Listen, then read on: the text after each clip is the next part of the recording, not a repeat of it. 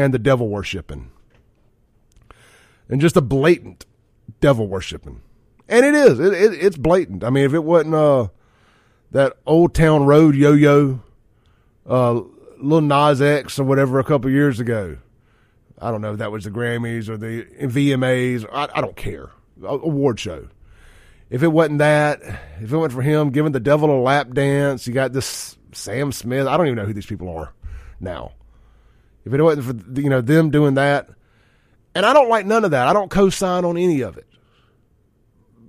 But I'd be being a little bit of a hypocrite if I got really, really outraged about it. Because I'm the same guy that grew up on Motley Crue shouting at the devil, pentagrams flying everywhere, drawing pentagrams, uh, Marilyn Manson, 3 6 Mafia all this music stuff. Man, this has been going on for a long time. Uh, Danzig. I mean, watch the Mother video. They do a they do a human sacrifice or sacrifice a chicken or something in it. Um, we watch horror movies like The Exorcist and all this stuff. I can't get too fired up about what they're doing now. Again, I don't agree with it. I'm just saying it's been going on for a long time. Now, I do believe it's a more focused, intended narrative and message being pushed by everybody. And the fact that the devil worship and scene was brought to you by Pfizer is comical and sad all in one fell swoop at this point. But if you're doing your job at home as a parent, first off, that crap don't need to be on the TV in your home anyway. So there's that.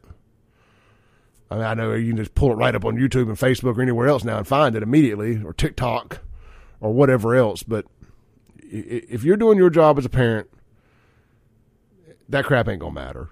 Don't don't get bought. They want you to get mad about it. See, that's what they want. They want you to get mad. They want you to get outraged. They say, "Oh, look at these, look at these silly conservatives wanting to censor everything," you know. And that's how they win the culture war. That's how they get the youth on their side is by telling them that you want to censor everything.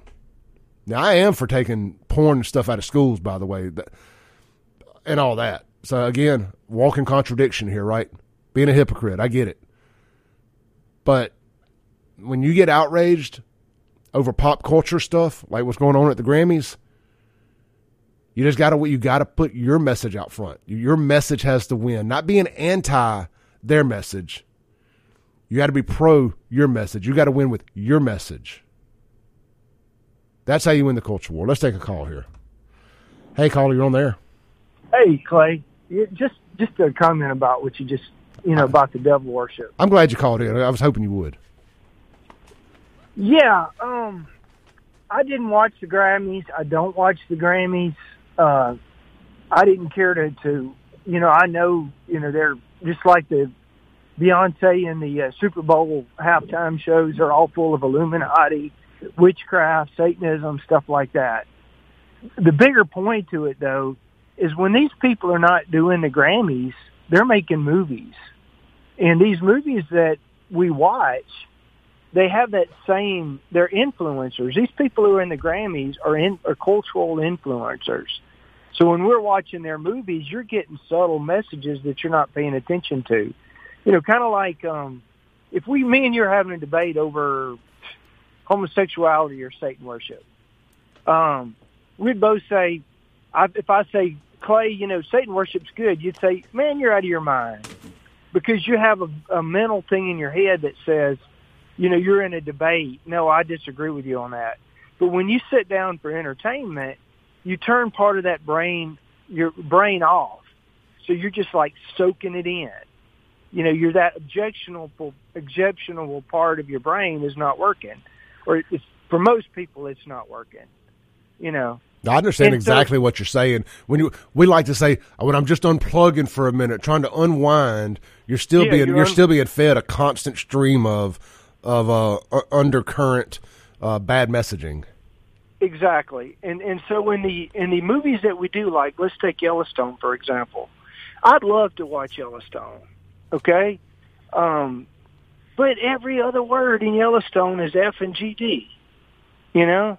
Uh, you know, the Westerns of the 40s, 50s, early 60s, they didn't have any of that stuff.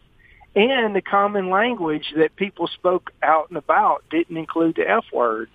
Then you noticed in the 70s, late 60s, 70s, all these movies, even good old Clint Eastwood, filled with, you know, GD and F, you know. Now, GD and F is a common, everyone uses it without even blinking an eye because that has been fed into our culture and we've assumed it and accepted it.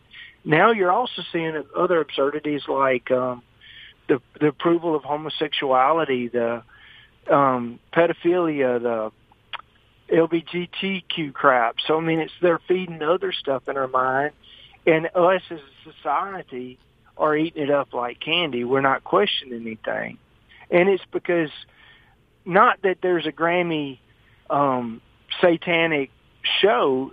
It's this is the ideology of these people, and this is the ideology that they're passing on to us. Not just movies, music, music that you hear nowadays is filled with the F word now. You know, Yep. Used to it wasn't. Used to they had to use code words like Mary Jane for marijuana. Now it's just right out there and open.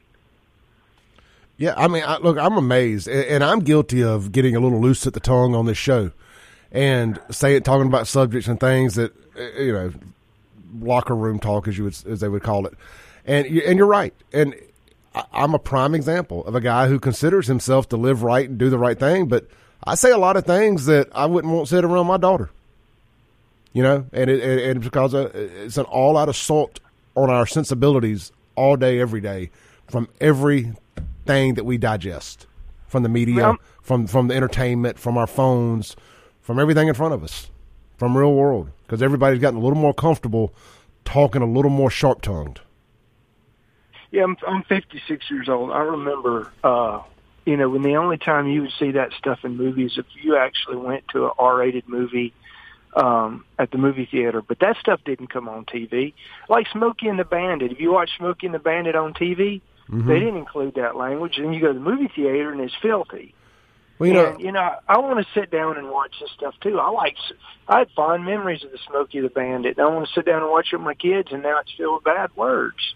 Well, you know, you make a, you bring up a great point here when you talk about the rated R movie stuff, and I just it took me to thinking about something about the assault on our children's sensibilities with what they approve as PG now.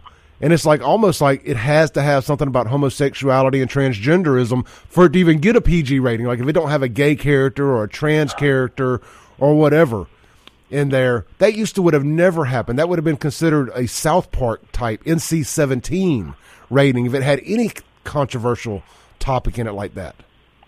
Now it's G rated.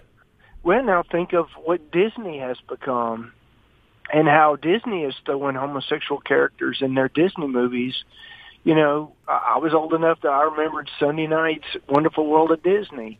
You know, we bought Disney CDs for our kids. Now, you can't do that. And you talk about um, being a, a a parent and teaching your kids the right thing. It's one thing for you to say, "Okay, son and daughter, this is how you should act. This is how you should talk." um, let's go to Sunday school or whatever. But then every single thing they're getting from their culture and their friends is the F word, GD, homosexuality is good. You know, who are you to judge these people? You know, um, LGBT, and, and now I understand homosexual uh, pedophilia has not quote been totally normalized, but they're working that in. It ain't too from a lack of effort. and and it's coming. And then when you we see our kids grow up talking like this and thinking completely 180 degrees from the way we think, we like, where did you get this from? Well, we know where they got it from. Through your TV, through your phone, through the internet. You know, and now we've got a whole generation of kids coming up that are completely 180 degrees from their grandparents' culture. Yep. Hey, brother, great call this morning. I got to take a break. As always, I really appreciate you. Yeah, no, thank you. Have a blessed one. Bye bye. All right, great call there. Let's take a break. This is the Clay Edwards Show. We'll be right back live in the Mac Haga Flowood Studios on 1039 WYAB.